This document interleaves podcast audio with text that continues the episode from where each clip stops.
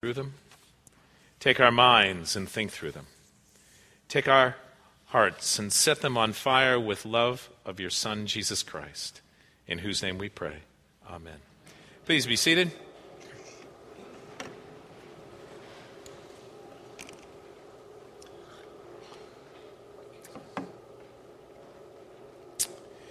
You know, in hindsight, it might not have been a bad idea to have you all stand since the choir just sang a lullaby, if you noticed that. But it's a blessing to have you here this evening for Christmas, sharing it with family and with friends and whoever you came with. And we're all gathered together as God's family tonight. And Merry Christmas. Thank you. I don't know how many times you've heard that already today, tonight, yesterday, this past week, this past month. Because it seems that our culture, right after Halloween, if not Thanksgiving, we're immediately jumping into Christmas. And so we wish people a Merry Christmas, unless, of course, you're in a store and someone says Happy Holidays. You may say Happy Holidays back to them, but it's Christmas. And so we think about this season, and, you know, we've been thinking about it for a while, really. When you walk through stores right after Halloween, you're hearing Christmas carols. And probably you've been thinking about Christmas cards and Christmas gifts. And my wife, who amazes me, she gathers gifts all during the year. And when she went to wrap them over the past couple of days, she said, I forgot how many gifts I had gotten for our children and grandchildren. And so we have this on our mind. And we think about Christmas a lot during these days. But we have reminders also on television. Think about the other things that we end up thinking about during Christmas time, like Christmas trees and decorations and lights and reindeer and snowmen. And the movies that come on annually that also remind us, and we see them pop up on the television. For some of those here who have been around a while, It's a Wonderful Life and Miracle on thirty-fourth Street. For those who are maybe a little younger, not only do we think about reindeer, but we think about Rudolph the Red-Nosed Reindeer.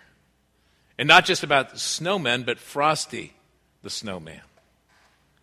And we think about a Grinch, and we think about Charlie Brown's Christmas.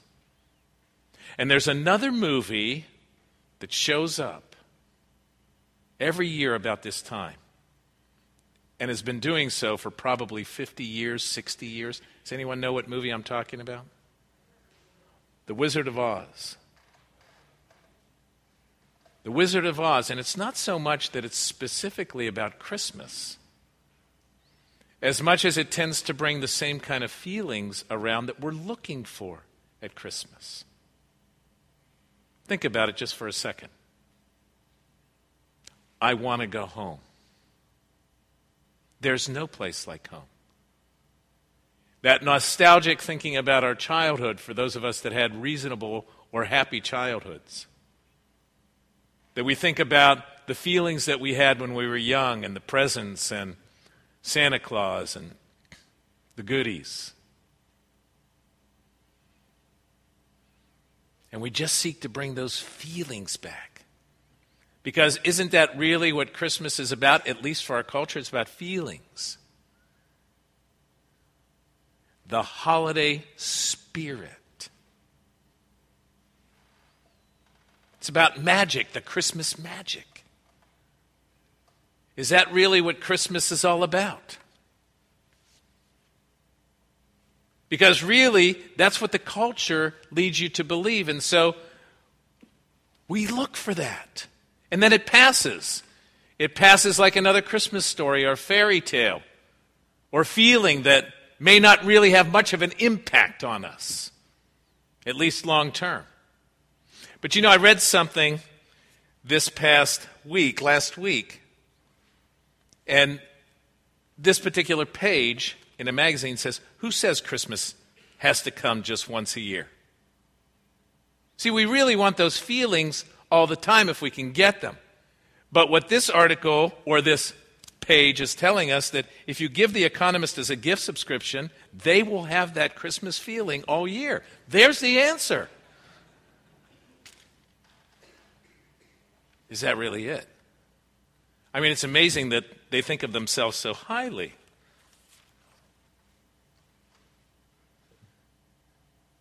But Christmas is not just about a feeling.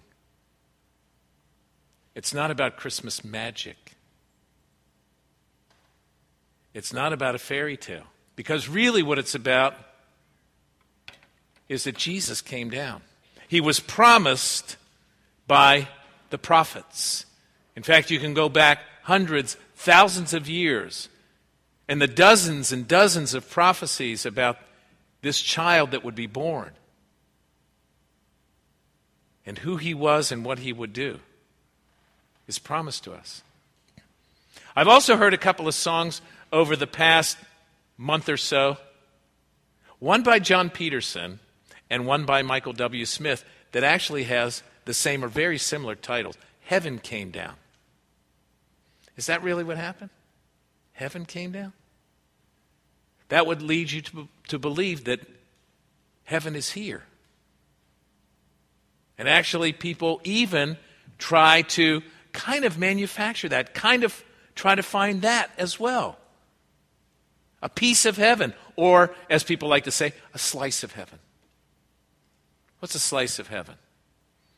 You have a great dinner and a great evening and a beautiful setting, and this is a slice of heaven. You go on a vacation, this is a slice of heaven. You have a romantic encounter, this is a slice of heaven. Is that heaven? Did heaven really come down? Is that what it's about? I mean, think of all the ways that we refer to and think about Christmas and heaven and even heaven coming down. And in fact, to a certain degree, when Jesus came that first Christmas, it was heaven come down to a degree. And so it's a yes and it's a no. Let me tell you what I mean by that. Jesus came down with the angels, and people were drawn to his presence and changed by his presence. That's the yes. But the no, where was he born? In a manger, in a stable. That's a lot of yuck. My grandfather was a huckster. They sold vegetables. And his brother, my great uncle, had a farm. And every winter he would allow the animals to stay in the barn all winter. And then the grandsons went, and we had to shovel out the barn. Think about that when you think about a stable and a manger. Is that heaven? It really wasn't.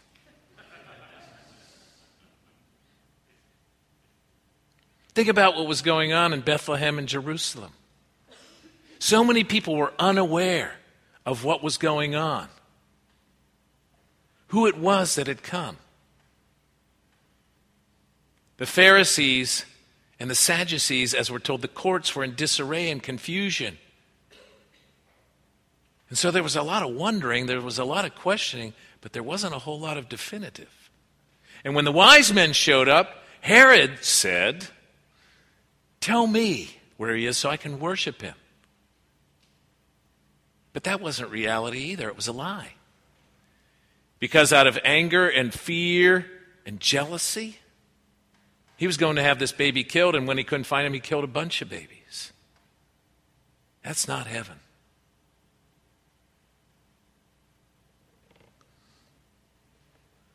But the real question is, who came down?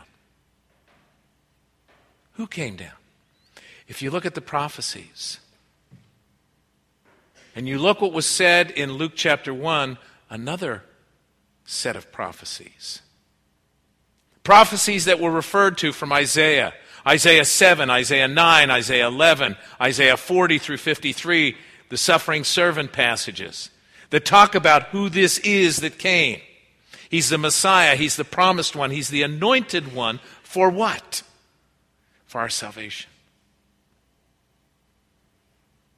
He's the anointed one to come and be our Savior. Jesus, because he came to die on a cross in our place for our sin, there's the yuck. Because we have sin and we have failures and we've got pain and we've got suffering, and this is not heaven.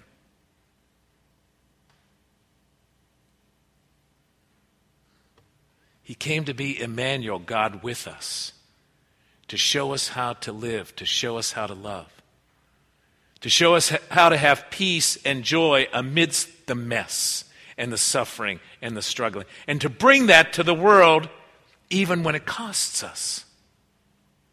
That's who came down. What came down? What came down was the message of salvation. That we are sinners in need of a Redeemer, and he will redeem us. He will restore us. He will transform us. What came down was the person who would usher this in through the cross and the resurrection to show he has power over sin and death. What came down was the one who would, through his action, show us how to live, and then when he died and rose and ascended, would send the Holy Spirit so that we might be transformed. What came down was this message of the gospel for our lives, to change our lives. That it's not what we think, and it's not what the world thinks, and it's not about feelings and what we feel. It's about him.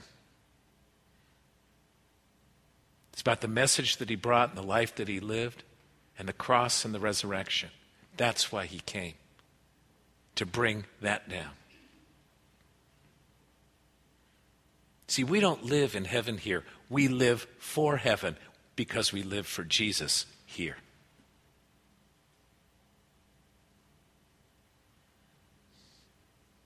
That's why he came. So that we would understand that now we live for him. Look at all the people around that were affected by his birth, Mary and Joseph. Their lives were transformed and they lived for him. When the shepherds got the message and were told who this was that came, it changed their lives and they were transformed and they went away worshiping and praising God and telling other people. And the wise men who came a great distance and brought great gifts, and their lives were changed. They were transformed because they knew who this was who had come into the world. See, Jesus came not so that we would have this fleeting time, this season, this feeling, but so that we would be transformed and changed. That's why he came. And that we would live for him and live for all of eternity. We try to recreate heaven as if this life is what it's about. And it's not.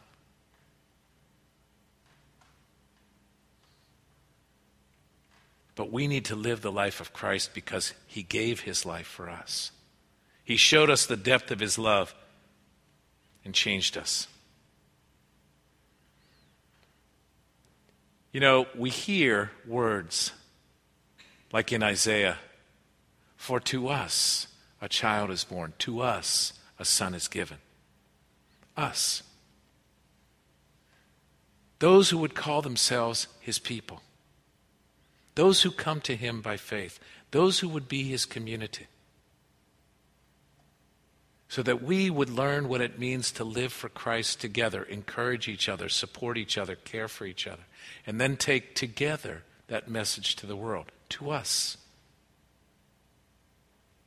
But you, do you notice what the angel said to the shepherds? To you.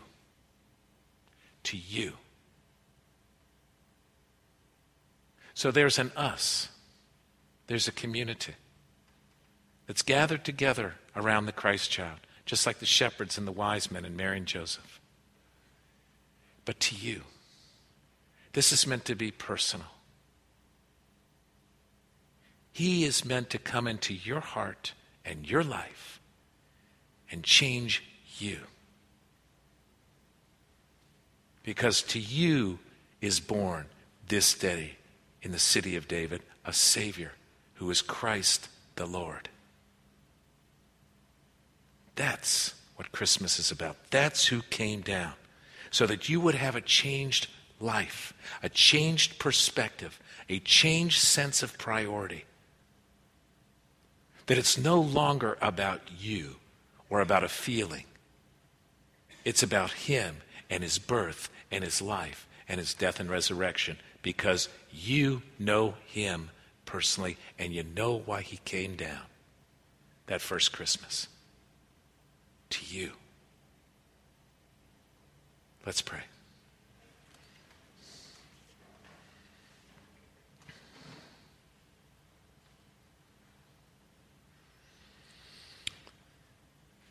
Lord God, we thank you for that gift that came that first Christmas. The gift of a baby, helpless and humble, who came to give his life for us so that our lives meet, might be transformed individually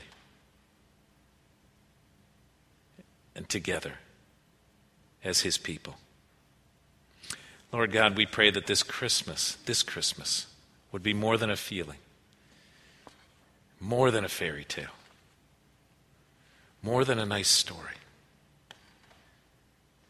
but the gift and message of your salvation through this baby born in Bethlehem, Jesus, our Savior, our Messiah, our Lord. I pray this night that this would be true for us in our hearts and in our lives as we live for you for the rest of our lives. And we pray this in Jesus' name. Amen.